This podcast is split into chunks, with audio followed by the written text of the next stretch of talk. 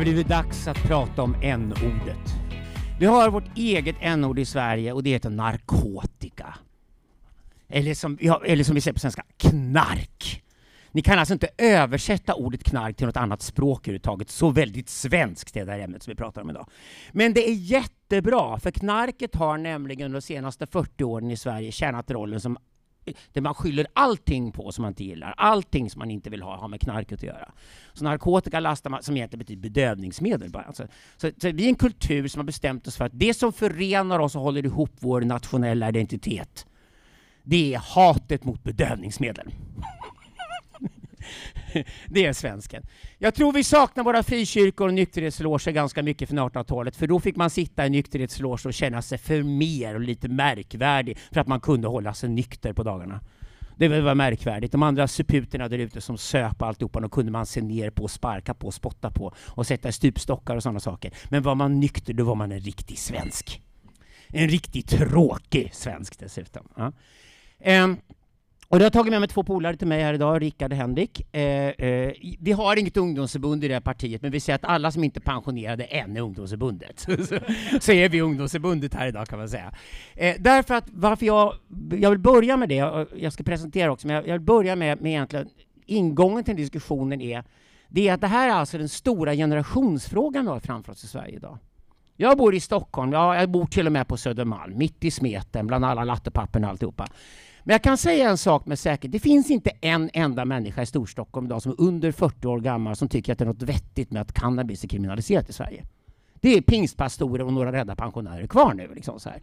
Och, och, och det, det, det, eftersom det är en stor generationsfråga tror jag det är viktigt att vi är med som, som pratar över generationsgränserna, vågar prata om den här frågan och göra det på riktigt. Och det är därför jag också ställt den lite bisarra frågan idag som titel för den här panelen. Eh, allt du alltid velat veta om narkotika varit för rädd för att fråga. Nu får ni frågor. Först av allt är experten Rickard. Du är ju, du är ju en riktig organisk kemist. Kan du berätta om du och vad du sysslar med till vardags? Ja, så mitt namn är Rickard Lindroth då. och eh, disputerade ganska nyligen inom organisk kemi. Så möjligtvis lika dumt val som Jan Blomgren kanske. Ehm, och det är min yrkestitel, men på fritiden så kanske man skulle kunna säga att min titel är någon slags professionell knarkfantast. Ett ett ord som jag tycker låter fint, men som inte så många delar med mig. Henrik Isaksson, varsågod, presentera dig. Tack så mycket Alexander. Um, Henrik Isaksson jobbar med IT-frågor egentligen, så har jag egentligen halkat in på det här ämnet lite på ett bananskal. Jag kan väl säga att jag är ju 40 plus, tack Alexander. Och det, det, innebär också att jag historiskt har varit väldigt ointresserad av den här frågan, för att uh, jag har blivit upplärd att tar man en, en, ett litet bloss så hamnar man inom en vecka på Plattan och silar heroin, och det har jag varit ganska ointresserad av hela mitt liv. Ja, det är märkligt att du har varit ointresserad av det. Ja. Eh, för egen del så har jag varit intresserad av de här sakerna sedan jag var typ 14 år gammal och fascinerad över det här. Jag hade, jag hade en pappa hemma när jag var liten som lärde mig att Lagar är till för svaga människor. Du kan bestämma själv vad som är rätt i ditt liv. Väldigt mycket anarki där hemifrån från början. Men framför allt lärde jag mig genom att se den här frågan redan i tonåren att det fanns en enorm diskrepans mellan verkligheten och det politiker och den allmänna diskursen höll på att prata om. Och då lärde jag mig hur en hel kultur kan ägna sig åt att projicera någonting utan att ens bry sig om att ta reda på fakta. Och det blir okej okay, speciellt när man använder det här som en negation som ger identitet. Det vill säga att, att vara svensk, att vara mot knarket. Jaha. Och vad är då knarket för någonting? Ja, det vet jag inte. Det har jag inte brytt mig om att ta reda på. Men det är det jag är emot och därför är jag svensk. Ungefär som knark och klimat, då kanske de två sakerna svenskar förenas. Det har gjort mig intresserad av sakerna, men jag såg alltid en enorm diskrepans mellan de här två sakerna. Att, att det finns en värld där ute som är extremt komplex, väldigt rörig, människor går och dör, eh, olyckor sker.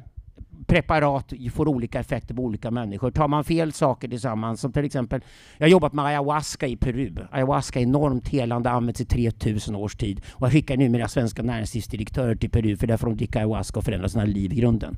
Men när jag sitter och jobbar med shamanerna i djungeln i Peru, då kan de också berätta för mig att det är fattigt här i Peru och nu är ayahuasca inne och nu kommer kalifornierna hit i massor och varenda vecka har vi någon amerikansk ungdom som har satts in i stan i Kitos och blandat kokain och ayahuasca och dör på kuppen på en gång. Och det är de här sakerna som är så intressant, att, att det är vår okunskap som i grunden är problemet, det är inte olika molekyler. Utan okunskapen hur man hanterar olika molekyler är slående för det här. När jag satt med min systerdotter och övertygade henne om att Elvanse skulle förmodligen få ordning på hennes tonårs-ADHD, hon skulle vara hjälpt av det och det räddade hennes liv, att hon fick ta den här medicineringen. Då var jag tvungen att sitta och förklara för henne, den här molekylen som ligger i den här tabletten, den kommer rädda ditt liv. Samtidigt är den här molekylen den mest hatade molekylen som finns i Sverige, för alla tjackpundare tar den och det har svenskarna lärt sig hata tjackpundare. För då finns det någon människa där ute de får sparka på och spotta på hur mycket de vill och hata hur mycket de vill och det är tjackpundaren. Och det är samma molekyl. Och det är bara okunskap och brist på kultur som gör att vi landat där vi landat idag.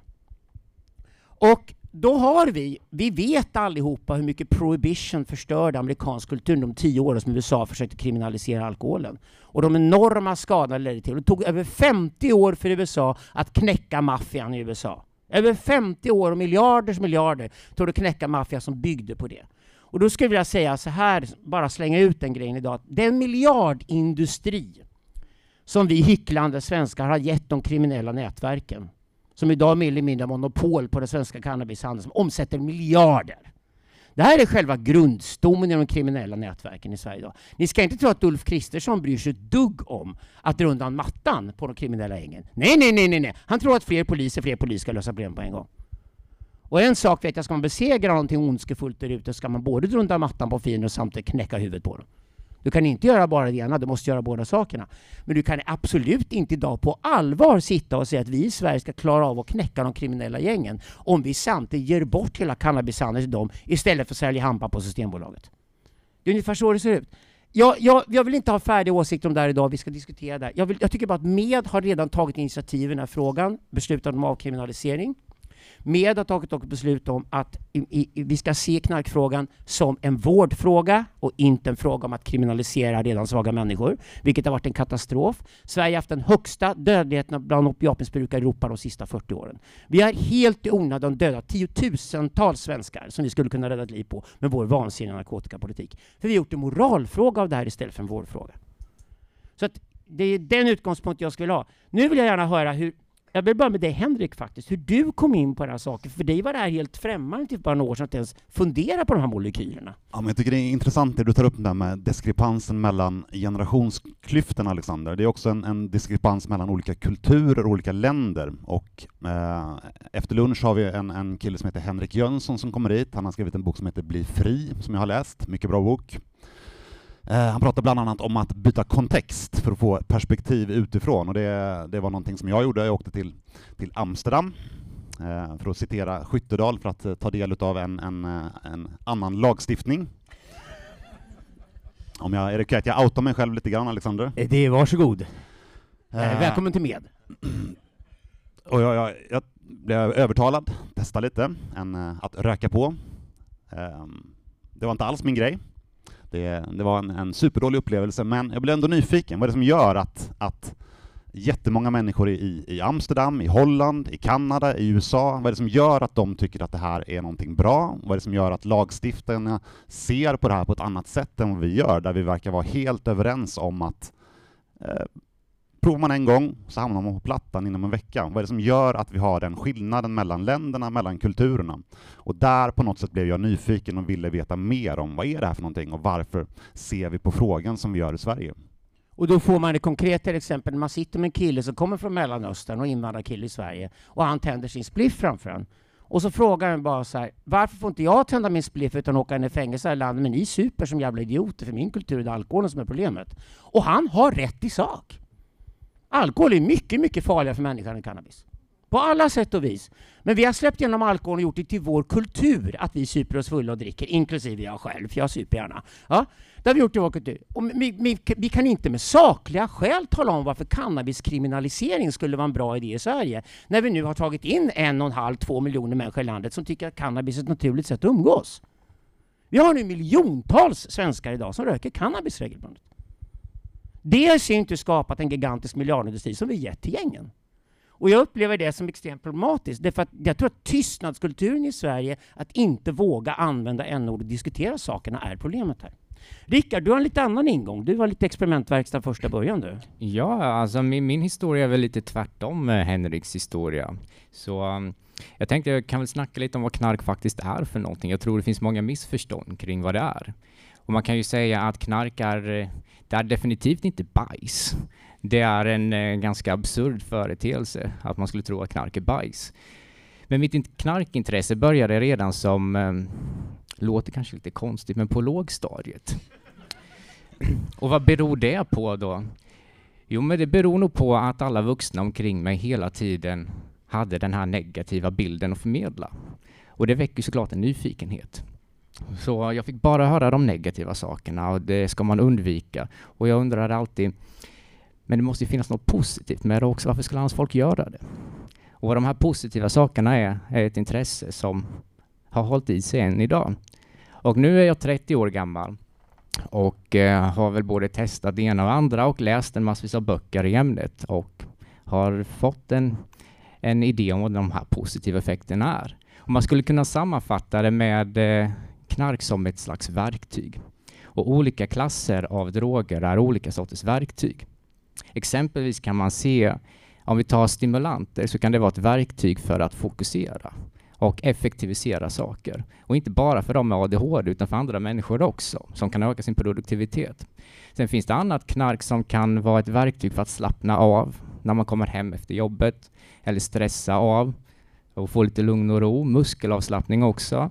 Det finns verktyg för att eh, utveckla sin spirituella sida. Och eh, om vi tittar på alkohol som ett verktyg så är det i små doser ett socialt verktyg. Det underlättar folk eh, att interagera, vilket vi kommer göra ikväll garanterat. Och vid lite högre doser av alkohol så är det snarare ett verktyg att eh, kanske hitta någon att gå till sängs med. Har i och för sig aldrig funkat för mig, men jag har läst om det. det verkar vara en grej. Och som alla andra verktyg då så finns det ju, om du vet hur man använder verktyget så kan det vara alldeles fantastiskt. En nettopositiv upplevelse. Men om du använder verktyget felaktigt, eller om det hamnar i fel händer och du inte är mogen för verktyget, så kan det leda till eh, missbruk, skador och i värsta fall dödsfall. Så här kommer kunskapen in, den kulturella kunskapen som Alexander pratar om. Vi måste förstå hur dessa verktyg ska användas och eh, om vi kopplar an det då till konferensens namn, från statligt förmynderi till medborgerlig frihet, så kan man ju fråga sig, ska staten bestämma vilka verktyg vuxna människor ska få använda eller inte? Jag lämnar den retoriska frågan. Ja, jag tror det också. Det eh, till att börja med, det har varit enkelt att klumpa ihop allting och säga allting som inte är sprit men som man blir glad av är knark.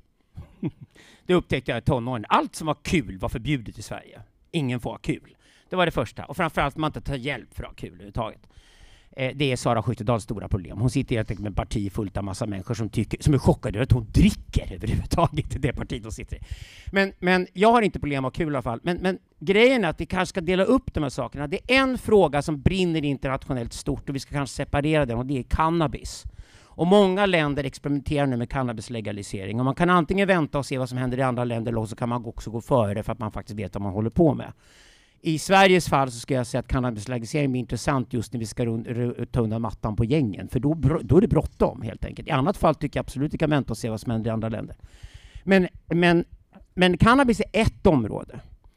Det olyckliga sen är att det finns helt andra saker med helt andra effekter. Ett annat område som jag tror vi tre alla har tagit stort intresse för, det forskas mycket om i Sverige, där Sverige till och med världsledande forskning idag, är psykedelika. I psykedelika ingår preparat som LSD, har talas om, magiska svampar, magic mushrooms på engelska. Eh, jag tror vi kan plocka in ketamin i den där kategorin också, som finns idag, väldigt populärt bland många ungdomar. Eh, och, flera, och det intressanta med psykedelikan är att psykedelikan har otvivelaktigt många positiva aspekter, så vi får forska väldigt fritt på det idag. Man har till exempel upptäckt ketamin som är väldigt populärt hos ungdomar idag, mycket för att det inte är farligt. Man kan ta det och man kan komma tillbaka och gå till jobbet nästa dag och fungera. Det är inte beroendeframkallande heller. Men ketamin har visat haft enormt kraftfulla antidepressiva effekter. Så träffar jag till exempel någon i mitt jobb som psykoanalytiker som kommer in och tar ketamin för ofta, det börjar likna missbruk, då säger jag förmodligen är det tecken på att de har depression. Då ska vi behandla den direkt, sätta det omgående på en utredning för kronisk depression. Där ketamin kan vara en del av din behandling senare. Vi ska absolut först tänka på varför du trycker i det här så ofta som du gör. För andra som festar på det en gång om året, det är en helt annan sak. Om du tar det här varje vecka, då är det ett tecken på, eftersom vi vet att det är en kraftfull antidepressiv, då ska vi ta reda på det istället. Så man kan, man kan vrida och vända på det, jobba med molekylerna och se vad man kan göra för någonting. Vi håller på att studera till exempel i Sverige idag om det går att använda LSD mot alkoholism. Det är lovande. Ett annat preparat som heter GHB, som varit stämplad som en knarkdrog, mycket populär i Norrland när man kokade GHB-skärm, har dramatisk effekt mot alkoholism och är redan idag godkänt läkemedel och första behandling i flera EU-länder vid alkoholism. Därför att det bromsar suget efter alkohol. Och man vet inte varför, man vet bara att det fungerar. Och det här att kunna fritt få studera de sakerna, det har vi utmärkta system för redan idag. Dels får man studera nästan vad man vill på svenska universitet bara man kommer in med rätt undersökning eller rätt grej man vill testa. Och man kan också bygga retreats med licensförfarande där man sätter in behandlingar för de här sakerna när folk verkligen har nytta av det och kan bevisa att de gör det. Man behöver för den skulle inte släppa ut i samhället. För det här är starka krafter som vi ska vara noga med att släppa ut och dunsa runt dem överallt. Och eh, om, vi tar, om vi tar bara dem, om vi tar dem och börjar där. Sen har vi en sista grejen som är djupt problematisk och det är opiaterna. Opiater skrivs ju både ut som läkemedel i massor, och det vet ni i USA. Det har gjort miljontals amerikaner beroende av opiater. Och sen slutar med att de springer runt och tar heroin och morfin och sådana saker i alla fall. Och det slutar ofta med en överdos någon gång och så dör de. Och det finns ett djävuls, en djävulsk molekyl där som heter fentanyl, som är det nya monstret som kommer. Fentanyl är både den stora räddningsplankan i narkos, eh, min narkosnedsövning vid operationer runt om i hela världen. Fentanyl är en fantastisk molekyl. Den är 50 gånger starkare än heroin. Men för knarkare du kan alltså smuggla med ett helt livsbehov varje dag den här drogen i din ficka över en landsgräns så lätt som helst. Och kineserna pumpar in just nu fentanyl i Kanada och USA som har lett till att över 100 000 amerikaner dör av opiatöverdoser nu varje år. Det här är fruktansvärt alltså. Så vi, vi, vi sitter inte och naiva på något sätt alls. Vi tror bara tror jag, att vi ska snacka om de olika molekylerna var för sig och sätta in de här i olika grupper. Så kan vi tackla de olika grupperna.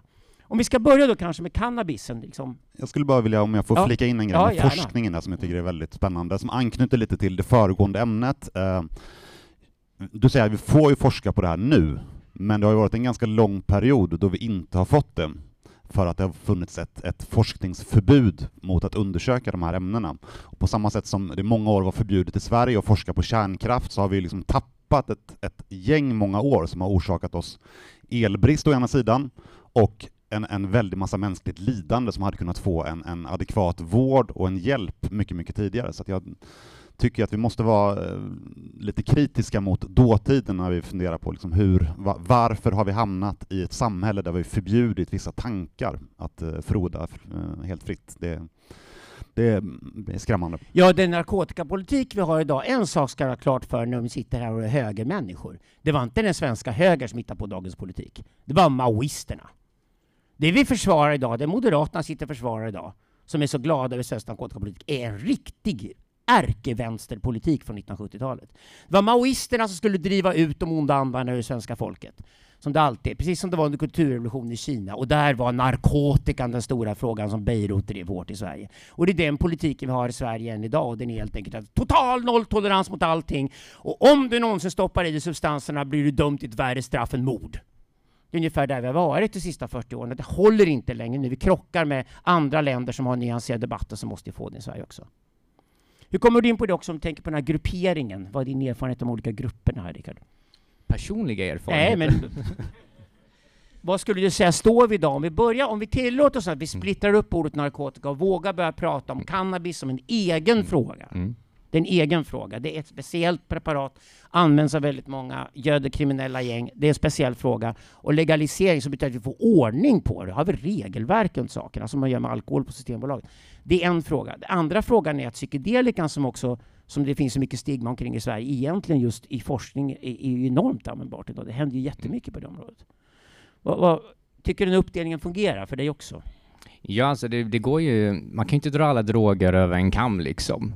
Men man kan ändå hitta vissa gemensamma grupper och behandla dem mer eller mindre eh, lika. Och om vi kollar på exempelvis opioidkrisen, särskilt i USA men också i Sverige.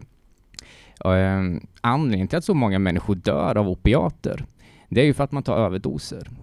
Och de flesta, åtminstone, tar ju dessa överdoser av misstag. Och eh, misstag innebär att man inte får det som man tror att man får. Så det är ofta spetsat eller helt ersatt med fentanyl, vilket är betydligt lättare att överdosera på. Och då dör man.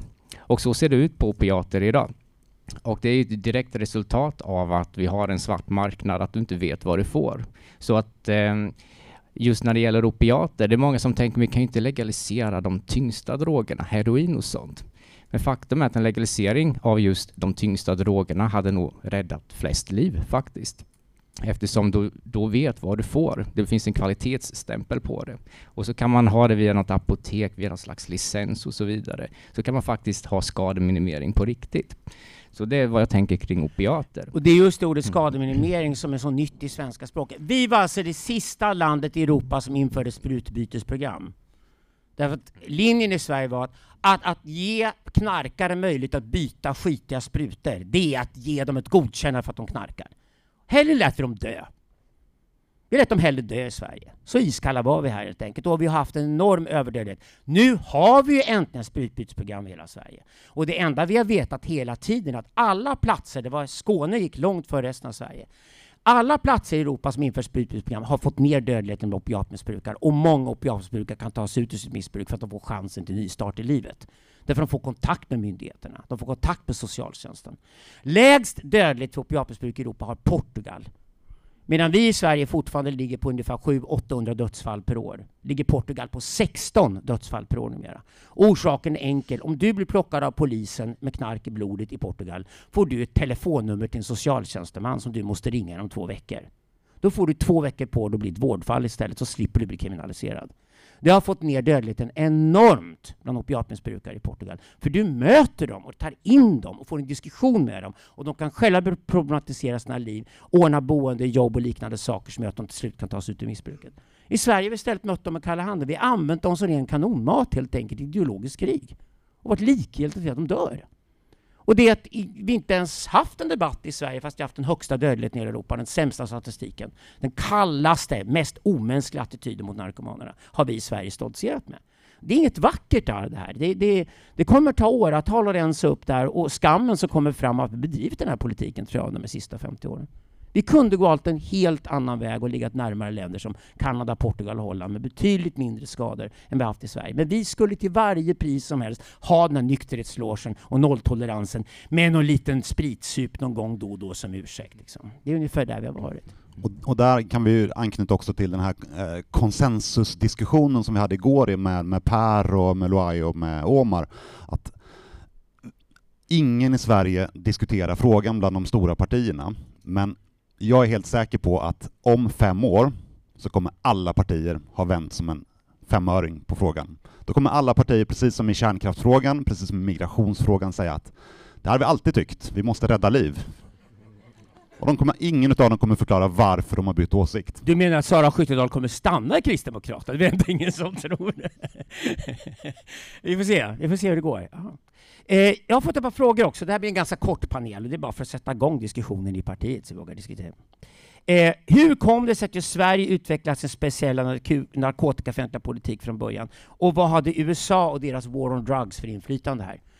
Ja, i det fallet ska jag säga två stycken dåliga saker. Ni får gärna fylla i. Det är två stycken dåliga saker som samverkar. Det ena är att Sverige är kryllade av maoister på 1970-talet. Hur många är gamla nog för att ha varit med på 1970-talet när proggen var inne? Ja, det var förra gången Sverige var woke. Det är exakt samma sak. Jakobiner från vänsterkanten som inte ens orkar läsa Karl Marx men kommer in fulla på sina stora ögon och ska moralisera mot all världens ondska för de själva små prinsar och prinsessor. Det var likadant på 70-talet med, då hette hon Gudrun Schyman. Hon var woke redan på den tiden. Och ma maoist och, och, hade inte orkat läsa Karl Marxson heller. Eh, och maoisterna var besatta av det här med att rensa kroppssjälen liksom, och byggde stora eh, såna här inhägnader. Koncentrationsläger kallas det, kultur uppe i Norrland där man skulle avknarka knarkarna och rensa deras blod från den här ondskan. Så därifrån kom det. Det andra var att när USA vaknade i det här också på 1980-talet, då var det ju Ronald Reagan som drev the war on drugs. Och det vet vi alla hur det har gått. Det har gått fullständigt åt helvete. Jag skulle säga att Effekterna av War on Drugs sista 30 åren är det tredje världskriget när vi mäter hur många människoliv som gått under. Åk ni till Honduras i Centralamerika och omkring och titta på hur fattigt och söndertrasat det landet idag av den här förbannade jävla internationella kriminella narkotikahandeln. Då ska ni lära er en sak. Folk som tar narkotika kommer ta det. De kommer fortsätta ta det. Det, det, det är det man inte vill acceptera. Då måste man skaffa sig en politik som tar med det i beräkningen och sen börjar minimera skadorna. Om man bara vill säga att vi förbjuder det och därmed ska det försvinna. Det är det som jakobinerna alltid gjort. Om jag förbjuder det och önskar bort det, försvinner det? Ni vet de människorna som alltid går ut och demonstrerar och så har de skyltar och står Förbjud ondskan! Och så frågar man dem, med hur många miljarder kommer det kosta? Det spelar ingen roll, får kosta vad som helst, bara ondska försvinner. Eller rädda klimatet eller vad det är för någonting de skriver på de skyltarna. Det får kosta vad det vill, för nu är det den frågan som gäller. Och det är så man använder den här frågan. Och det är det, det som i USA är söndertrasat, det säger då. Åk till Baltimore får ni se storstäder i USA som får söndertrasade där. Men åker ni till Sydamerika då är skadorna enorma. Hela länder som gått under på grund av den här politiken. Den måste vända. Och nu är det ju flera sydamerikanska länder som tänker köra över amerikanerna och köra precis tvärtom och tänka hur uppfattar vi, hur, hur går vi till fakta och riktig realitet och hur skapar vi skademinimeringspolitiken med sakerna? Så jag skulle säga att War on Drugs hakade Sverige gladeligen på. Det är till och med så att vi tycker inte amerikanerna är fanatiska nog. Så våra närmaste lierade numera i The War on Drugs, det är Saudiarabien. Det finns inget annat land som kan någonsin komma i närheten av Sveriges hårda regler narkotika förutom Saudiarabien. Där hugger de bara helt enkelt huvud och händer av allihopa. Eh, vi är ganska nära det. Vi lägger dem bara i stupstocken på gatan och låter dem dö i överdoser. Det är ungefär det vi gjort. Men det, det, det, det, det, det, här, det här, för mig är det här mörka sidan av den svenska själen. Man behandlar de svagaste människorna i ett samhälle och det ligger väldigt mycket i det här. Ja. Jag kan bara lägga till en kort sak. Gärna lägga till, ja. Eh, hur kom det sig att Sverige utvecklade den här narkotikalagstiftningen, den här strikta synen? Då kan man koppla an det till diskussionen vi hade igår kväll. Jag tror det var Luai som nämnde att eh, i Sverige har vi tappat religionen men ersatt den med massa andra saker. Och det här är en av dem. Och nollvisionen är en slags ouppnåelig utopi. Någon slags eh, eh Eh, framtida kristen himmel som aldrig någonsin kommer att uppnå. Och eh, den religionen, den här moralismen som färgar politiken måste vi göra upp med. Annars kommer vi aldrig någonsin att kunna minimera skador av narkotika. Mm. Ja, ni får gärna applådera. Det inte jag själv.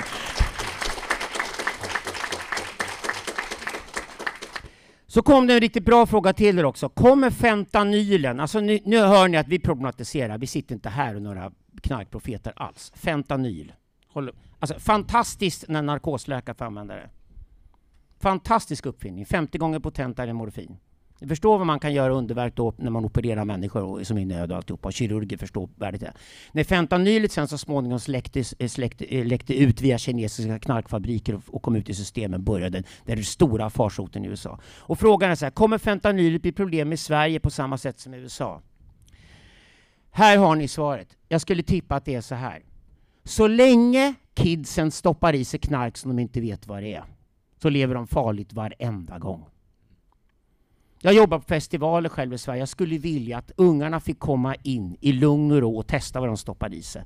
För det kan man göra med ett enkelt kemlabb. För det gör man alla festivaler ute i Europa idag. Holland, Tyskland, England, Frankrike. Skademinimeringsprincipen gäller överallt. Ungdomar festar, det vet vi om. Då får de chansen att gå in och kolla vad de stoppar i sig så man kan se vad det är för någonting. För de har ingen aning om vad de stoppar i sig idag. Då är det så cyniskt att så länge vi kör den hårda politik vi gör i Sverige idag, förbjuda allt vi inte tycker om, låtsas det inte finns och så får folk dö. Då kan jag lova er att på de där små ecstasy-tabletterna som rejvande Stockholmskids slänger i sig på somrarna. Vi har ungefär 600 000 ungdomar i Västeuropa varje helg som tar drogen MDMA. Vi har färre dödsfall i MDMA än vi hade för tio år sedan, för grejerna är bättre och kidsen har lärt sig kulturen runt det. Och föräldrarna har ingen aning om att de gör det såklart. Men det är ungefär så det ser ut idag. Om du har det landskapet där ute idag, det kommer inte kräva allt för mycket för en cynisk knarkfabrikör som sitter nere i Amsterdam och exporterar massa piller in i Sverige på somrarna att stoppa in lite fentanyl i en MDMA-tablett och få någon person fentanylberoende. Opiater är extremt beroendeframkallande. Om vi fortsätter med narkotikapolitik vi har i Sverige idag, då kan jag lova att vi kommer vara det värsta landet i Europa med dödsfall i fentanyl inom fem år. Det kan jag lova redan idag. Det här är precis så cyniska som kriminella aktörer är jämt. De drar sig inte för någonting men att kunden ska bli beroende av deras produkt och inte kunna, an, inte kunna ange den någonstans. Så funkar kriminella gäng. Det är botten för narkotikahandeln som har i Sverige idag. Och då måste vi på något sätt möta det här. Vi måste möta med någonting. Vi måste börja nu förstå att det här är ett problem som bara kommer bli värre och ju längre vi lägger locket på och moraliserar. Det är ungefär som, jag tror det var SVTs Agenda som hade en debatt här om veckan där de ville moralisera mot alla medelklassungdomar som köper knark i Sverige. För det är medelklassungdomarna som köper knark i Sverige. Det är deras fel, för det är de som göder de kriminella gängen. Alltså ska moralisera. Om de bara slutar knarka är problemet borta. Tror ni att den enda knarkande medelklassungdom i Sverige tittar ens på SVTs Agenda? Jag tänkte, vad är det för galningar som sitter och moralpredikar i det tv-programmet? Ni har inte ens tittare som bryr sig. Alltså, den, som inte, den som ni moraliserar mot tittar inte ens på ert program. De har redan stängt av för länge, länge sedan. För ni är så uppe ni är så upp i det blå och snackar just nu, så ni är inte på deras nivå eller deras värld överhuvudtaget. Där de sitter idag och funderar på nästa fredag när jag partar, ska jag kanske dra ner på spriten och röka på istället? Eller vad ska jag göra för någonting? För där är ju ungdomarna idag. Den kulturen lever med idag i en totalt parallell värld där deras vuxna äldre generationen låtsas inte finns. Och där har vi problem med riksdagspartierna. De sitter där i en bubbla som för mig i alla fall inte har någonting att göra med den värld jag möter när jag möter ungdomar i en storstad i Sverige idag. Och ett inspel där Alexander, det är ja. det som hände med Tidöavtalet nu om det finns några sådana som lyssnar. Um, så försöker man i sista rycket nu med att öka repressionen på brukarna. Det är ju höjda straff på allt som har med narkotika som gäller just nu och det kan vi ju bara se facit ifrån USA egentligen hur det kommer gå. Det kommer inte lösa efterfrågan, eh, det kommer sätta väldigt många människor i fängelse, men det kommer inte lösa grundproblemet med cannabis. Så det är helt klart fel väg att gå, även om jag förstår liksom, man, man har panik över gängbrottsligheten så man vill agera och göra någonting, men det kommer inte fungera. Vi har ju redan tagit beslut i det här partiet om avkriminalisering, tycker jag är väldigt, väldigt bra, för det betyder att vi förstår att det är en vårdfråga först hand. Men jag skulle gärna vilja ha en debatt i partiet överhuvudtaget. Skulle vi rent av våga bli det första partiet i Sverige, för där finns alla länder i Europa utom Sverige har ett parti som driver cannabis legalisering idag. Vad jag menar med det är inte att öppna någon port och släppa ut en massa skit på gatorna. Vad jag menar är någonting så enkelt som att gå och säga till ett gäng i vår begård att ni får gärna hålla på med er verksamhet, men nu får ni sälja er hampa in till Rihannas hampa på Systembolaget. Nu får ni finna er precis samma villkor som alla andra som går in på en seriös marknad. Och då vill ha en tydlig, klar innehållsdeklaration vad är det för någonting ni säljer till oss. Då får ni gå med i marknaden. Och om ni inte vill vara med i den vita marknaden, då bestraffar vi precis som vi i Sverige gör för alla som sysslar med svart marknad. Då går vi efter er och då blir det skattebrott ni håller på med och då åker ni i fängelse i Sverige. För det gör alla.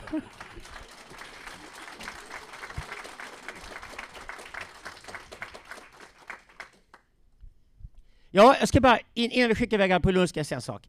Det här är ett parti där en Sara Skyttedal som hade suttit och berättat om sitt eget cannabisbruk och blottat sitt eget hjärta i ett tv-program och noga påpekat i intervjun att det här är hennes egen personliga erfarenhet, hennes egen personliga åsikt. Hon företräder inte en partilinje. Hon skulle inte bli kölhalad och lynchmobbad i Medborgerlig Samling, för det blir hon just nu, Kristdemokraterna. Jag är väldigt stolt att vara med i det här gänget och att vi tar debatten seriöst. Vi kan ha egna åsikter om de här frågorna och jag tror vi kommer närma oss någonting som de andra partierna inte vågar tänka i den här frågan. Och det vill jag utmana er. Riktigt, riktigt tänka ordentligt. Sista ordet, Rickard Henrik, innan lunchen. Sista ordet? Ja, men man kan väl sammanfatta att eh, Får man gå fram till dig här nu under ja. helgen och fråga dig om expertisen som du sitter på? Du det får man är, absolut. Du som är blivande professor i organisk kemi och kan det här. Alltså jag älskar att snacka om knark, det är bara att ställa hur mycket frågor som helst. Och ja, men sista ordet då, så människan har ju knarkat så länge människan var människa. Troligtvis även innan det blev Homo sapiens. Så vi kan inte kriminalisera någonting som är ett mänskligt beteende. Då flyttar vi bara till den svarta marknaden. Så enkelt är det. Henrik? Sista ordet, eh, skatteintäkter. Eh, Slös skrev en artikel i, i, förra veckan, eller två veckor sedan, om eh, förlorade intäkter på att inte legalisera cannabis. 9,5 miljard per år. Det är pengar som jag vill in i statskassan. Så kan vi sänka andra skatter. Nu ska jag skåla med er och ska stötta den brasilianska legala drogindustrin med en kopp kaffe. Varsågoda, nu är det lunch.